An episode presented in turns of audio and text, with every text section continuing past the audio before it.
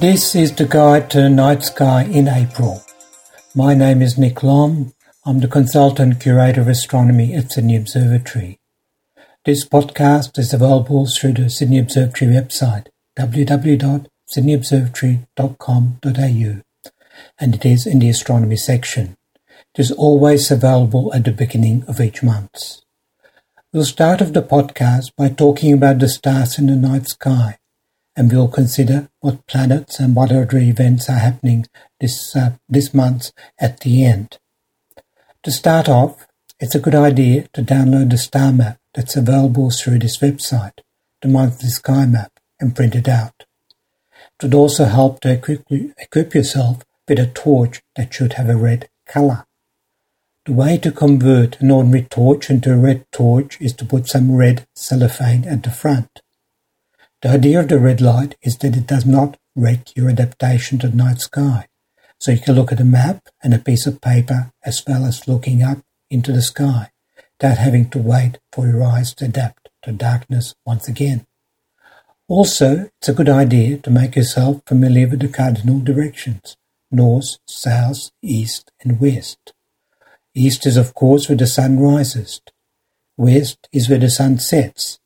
And of course, in April, it can start becoming a little cool, so dress suitably. Go outside, sit yourself down, and listen to this podcast. We'll start off our tour of the April stars by facing north. We'll see, of course, the familiar sight of the Australian night sky, the constellation of Orion. It is to our left and to the northwest. Orion is, of course, also visible during the Australian summer evenings. Orion is an easily recognizable constellation, as it is made up of four stars in a rectangle, with three stars in a row in the middle. The three stars in the middle represent Orion's belt. Just above the belt, there's a line of three faint stars, and middle one is the Great Nebula of Orion. These three stars represent the dagger of Orion, or sometimes they are referred to as the sword of Orion. Of course, you might find it a little odd that the giant Orion of Greek mythology wears his sword above his belt. The reason, of course, is that Orion was named the Northern Hemisphere a long time ago. So when we look at Orion, we actually see Orion upside down. Now, as I said, the middle, slightly fuzzy star that we can see in Orion's dagger is the Great Nebula in Orion. This is the nearest large star-forming region to Earth. It is a distance of 1500 light-years from us. That is, light has taken 1500 years to reach us from the Great Nebula in Orion. The Great Nebula is one of the most interesting objects to look at through a small telescope, because through a telescope we can see a little bit of fuzziness, and inside the fuzzy area we can see four stars in a slightly distorted rectangle in the middle. These four stars are very young stars, referred to as the trapezium stars, and the fuzziness around them is the gas and dust out of which new stars are currently forming. When astronomers look at the nebula with large telescopes and with special telescopes sensitive to infrared radiation, they can see hundreds of new stars being formed inside the huge cloud of gas and dust that forms the Great Nebula in Orion. Just looking with our own eyes, we can use Orion as a signpost to find other objects in the night sky. Let's move to the right of Orion, that is towards the east and a little bit lower down, and we see two bright stars close together. These two stars almost due north in the early evening. The two stars are the two brightest stars in the constellation of Gemini, the twins. The top one is a star called Pollux, and the lower one is a star called Castor. Pollux is fairly close to us, at a distance of 34 light-years. It is a giant star, slightly reddish, the surface temperature about 4,500 degrees. This makes it a little cooler than our own Sun. Our own Sun has a surface temperature around 5,500 degrees. Pollux has a width 10 or 11 times as much as that of our own Sun. Castor, the second of the two twin stars of Gemini, is a very interesting object. It is the layer of the two stars. At a distance of 51 light-years from us, it's a little bit further than Pollux. That means that the two stars are not actually related to each other, they just happen to lie in the same direction. To the unaided eye, Castor appears like a single star, but if you look at Castor through a telescope, you can see that it's made up of two stars. These two stars circle around each other, taking about 460 years to do so.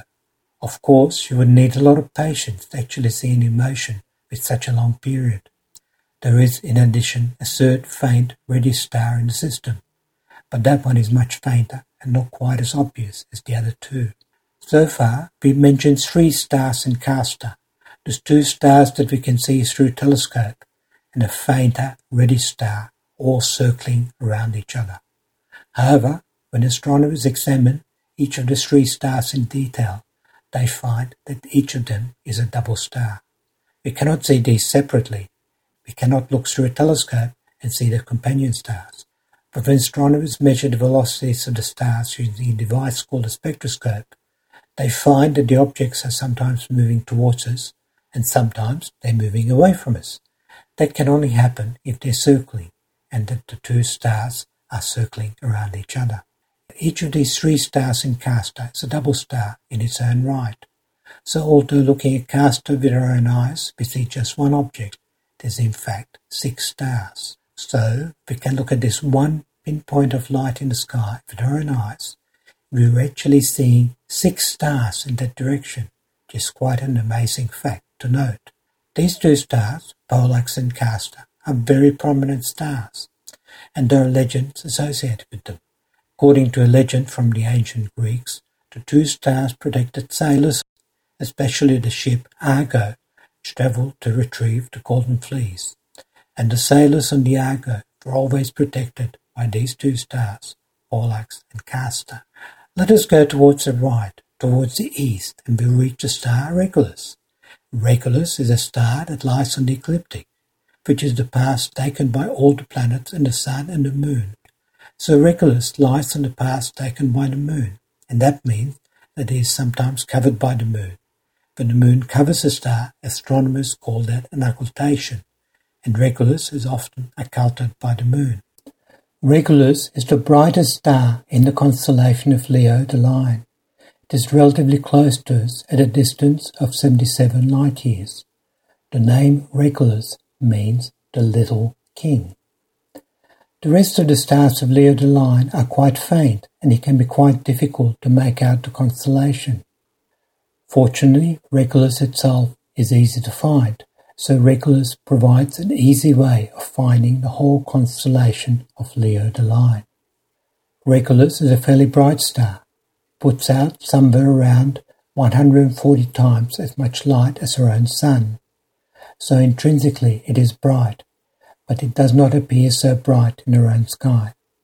It has a mass about three and a half times that of our own sun.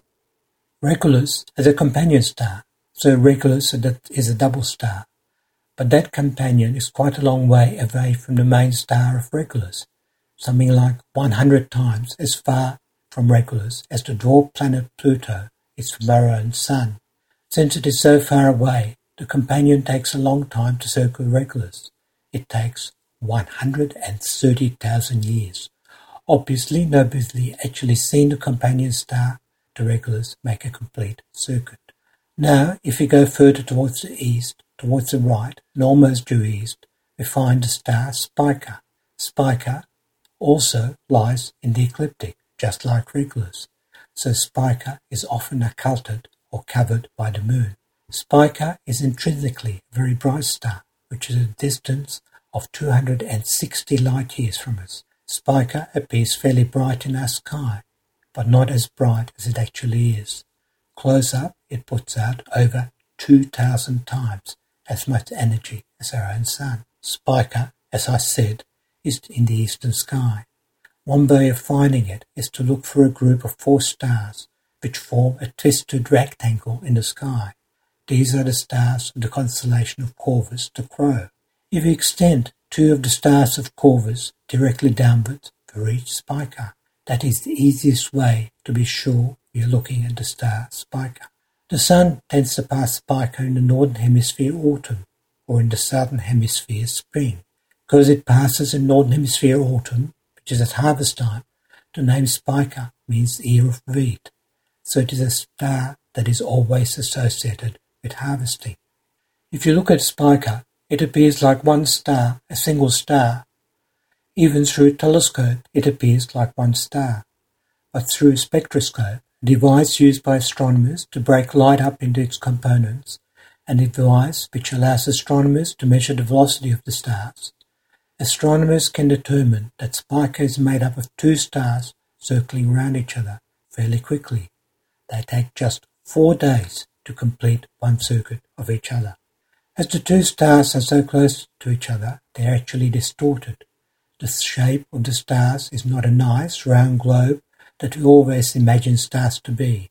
Their shape is something like that of a football. As they circle around each other during the four days that they take to do so, we see these footballs from different aspects. The football shapes that we can see during the four-day period that the stars circle around each other are seen either end-on or side-on, and this obviously changes the brightness that we can see from a distance and gives, gives rise to the changes in brightness. Let us move further in our tour of the April night sky, and let us move to the southern part of the sky. High up in the southeast, we can see the constellation of Southern Cross. Of course, the Southern Cross is a very obvious constellation in the night sky, and a constellation of great significance to Australians. The Southern Cross is on the Australian flag. It's on the livery of several airlines, and numerous other firms use the Southern Cross as part of their logo. It is a constellation very much recognisable in Australia. To make sure that we're looking at the real Southern Cross and not the false cross, which is somewhat higher up in the southern sky, it's important to look for the two stars directly below, the two pointer stars. And it is those two pointer stars which really indicate that we're looking at the right Southern Cross. As well, we can note that the stars of the real cross are brighter than the stars of the false cross, and they're close together, much more compact than the stars of the false cross. The two pointer stars are known as Alpha and Beta Centauri. The layer one of the two pointers is called Alpha Centauri, and it is the star or star system that is closest to us. Light left Alpha Centauri four and one-third years ago, and it is reaching us today. If you look at Alpha Centauri through a small telescope, it's a very spectacular double star, two stars close together in the field of view of the telescope. To me, through a telescope, Alpha Centauri appears like a pair of car headlights in the distance with two lights close together. There's actually a third star in the system, but that one is out of the field of view of a small telescope, and it's also too faint to see with a small telescope. It's only recognizable by careful study of actual images of that part of the night sky. This third star is believed to be circling around the other two, and the current state of its path around the two main stars of Alpha Centauri means that it is slightly closer to us than the other two stars. Hence, astronomers have given this star the name Proxima Centauri, meaning that it's a close-by star of Centauri. Proxima Centauri is the closest star to us, but the closest star system is Alpha Centauri, because Proxima is part of the same system. Above the pointers, as we have discussed, we find the bright stars of the Southern Cross. If we take the topmost star of the Southern Cross and the one on the right, and we extend the line through, through those two stars towards the right, we move towards the west and we reach the bright star Canopus that is almost overhead, very high up in the southern sky. Canopus is the second brightest star in the sky after Sirius. It is a star that's 312 light years from us, and because it appears bright, even at that large distance, we can tell that it is intrinsically a very bright star. Astronomers have established that it gives off about 10,000 times as much energy as our own Sun.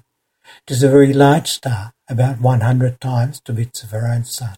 The name Canopus comes from the name of a pilot of a fleet in ancient Greek times, and this fleet was sailing back from Troy after the battle there at Troy.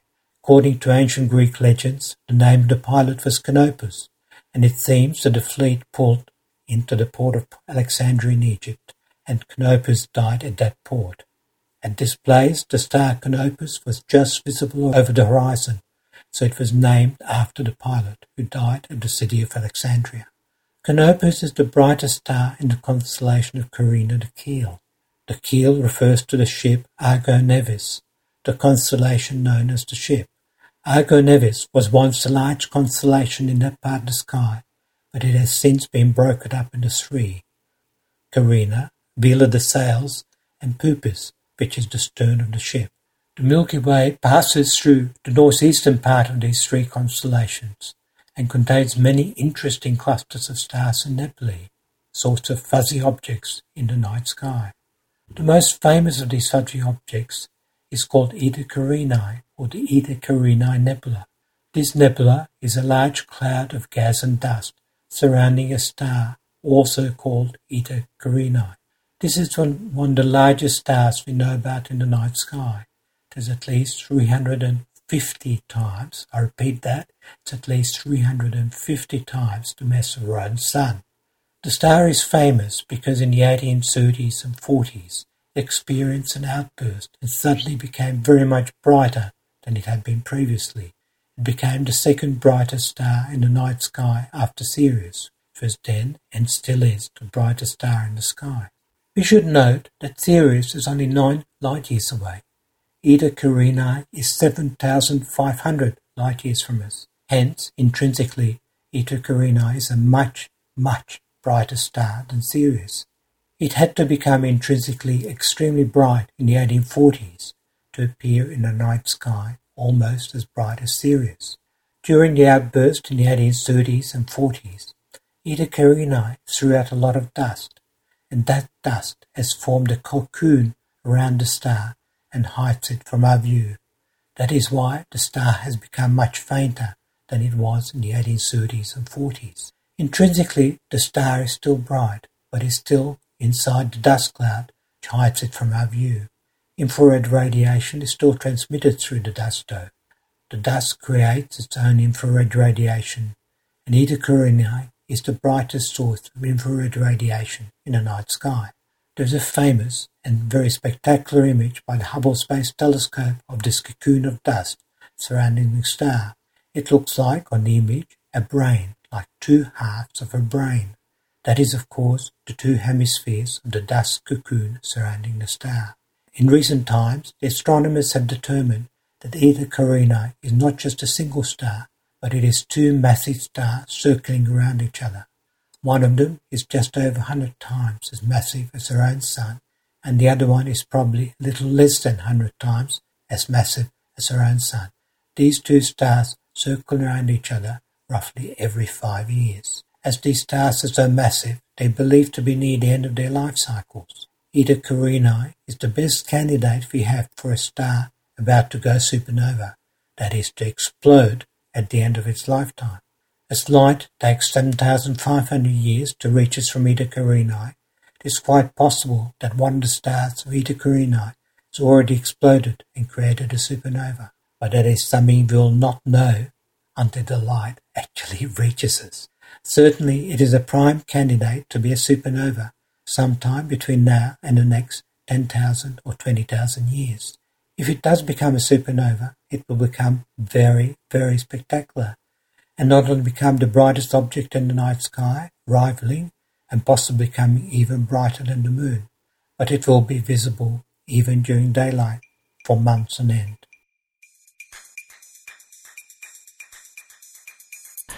This is a very interesting month with a lot happening in the sky. Fairly early in the month, 6th of April, we have the ending of summertime, after which we have the advantage of having more evening sky or being able to watch the sky earlier in the evening so it is easier to look at the sky. As I said, there are lots of interesting things happening in the sky.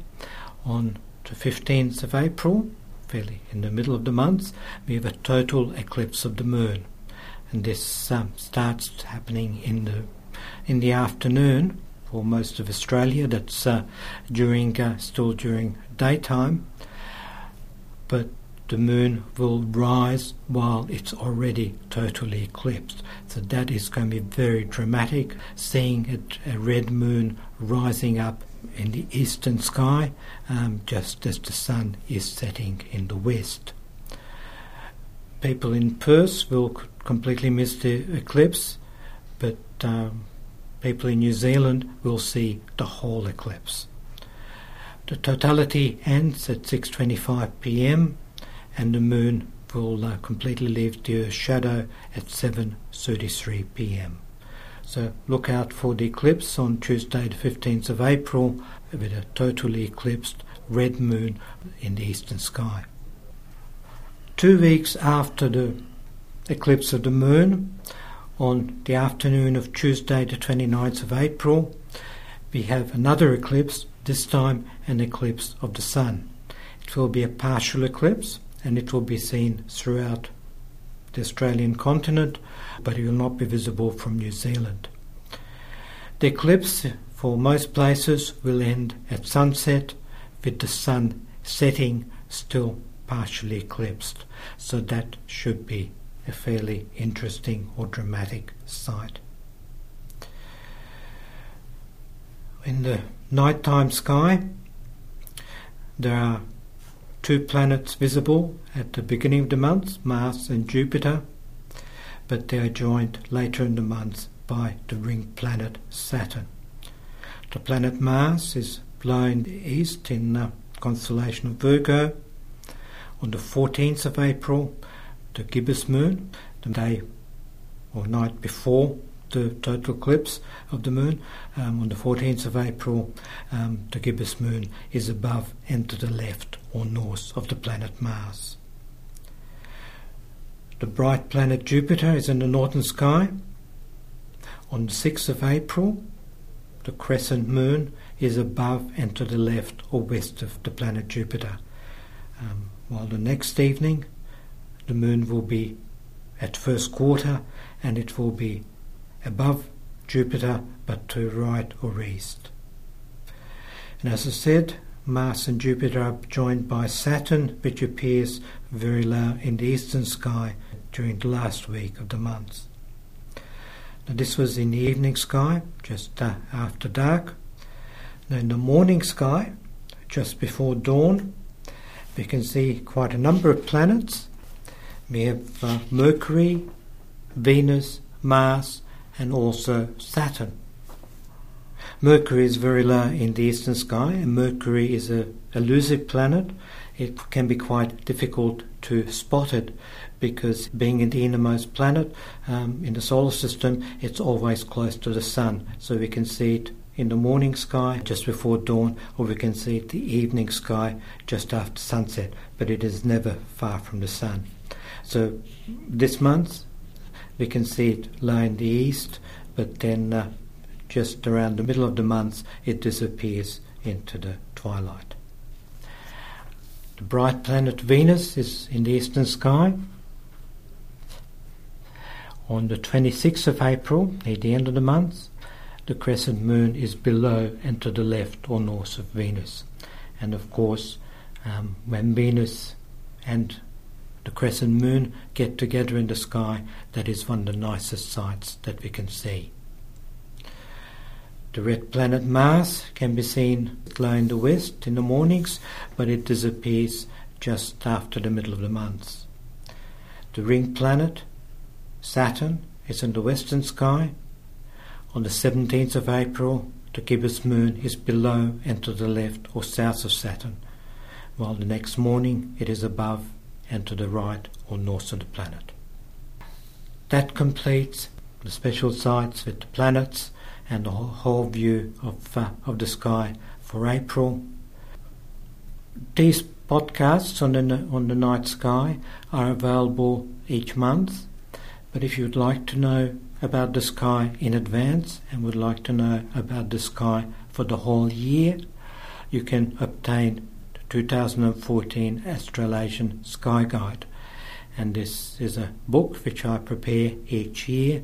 It's a small paperback, very convenient paperback uh, format um, that shows the night sky for each month. Tells you what's up in the sky, um, what stars are visible, what constellations are visible, and what the planets are doing, and what uh, eclipses there are uh, during the year. And uh, There are two eclipses, one of the sun and one of the moon in April, as you've just heard, but there will be another eclipse uh, later in the year. So it's certainly worth looking into. The 2014 Australasian Sky Guide, available from Sydney Observatory, available through the Powerhouse shop, Powerhouse Publishing, and through good bookshops. Um, my name is Nick Lomb.